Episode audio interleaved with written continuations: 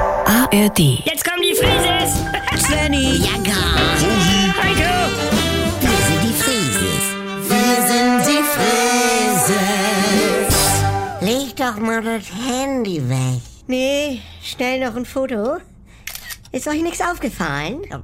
Hast du aufgeräumt? Ja, nee, also nicht nur, ich meine, spürt ihr das? Das, das, Ich habe hier einige Dinge verändert mit diesem Feng Shui-Buch von Carola. Wieso? Was denn? Ja, immer wenn man reinkam, hat man durch den Spiegel im Flur auf unseren Wäscheständer mit Omas Nylonstrumpfhosen geguckt. Ja. Und jetzt guck mal, der Spiegel ist weg. der Spiegel ist weg, ne? Und jetzt ist das Reinkommen viel harmonischer. Ja, Also es wirkt klarer. sag mal, und dafür brauchst du doch aber kein Buch.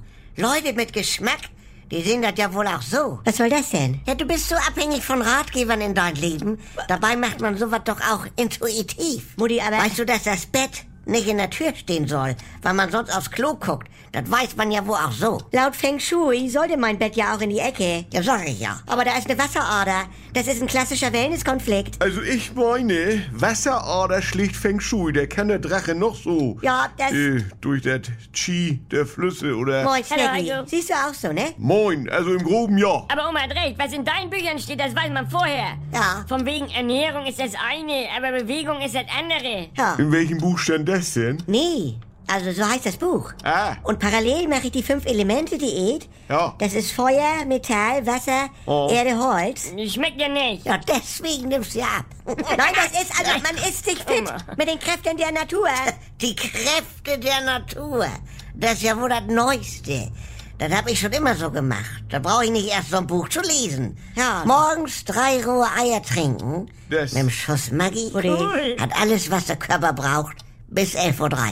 oh, Rosi. Ja, und irgendwann macht das Sylvester Stallone auch im Kino und dann machen's alle. Keiner macht das. Ich mache irgendwelche Sachen und plötzlich steht das wichtig pupichtig in einem Buch. Dabei hab ich das längst aufgebracht. Jetzt fang nicht wieder damit an, dass du schon immer homöopathisch gelebt hast. Ja, ich hab das miterfunden. Man Das- bekämpft Gleiches mit Gleichem, oder nicht? Man bekämpft Ähnliches mit Ähnlichem. Ja, sag ich doch. Und genau das ist das Prinzip von einem Konterbier. Und das mache ich schon seit Jahrzehnten. Rudi, können wir nicht einmal wie eine normale Familie sein? Ist es so? Intuitiv, das ist so ein alter Hut.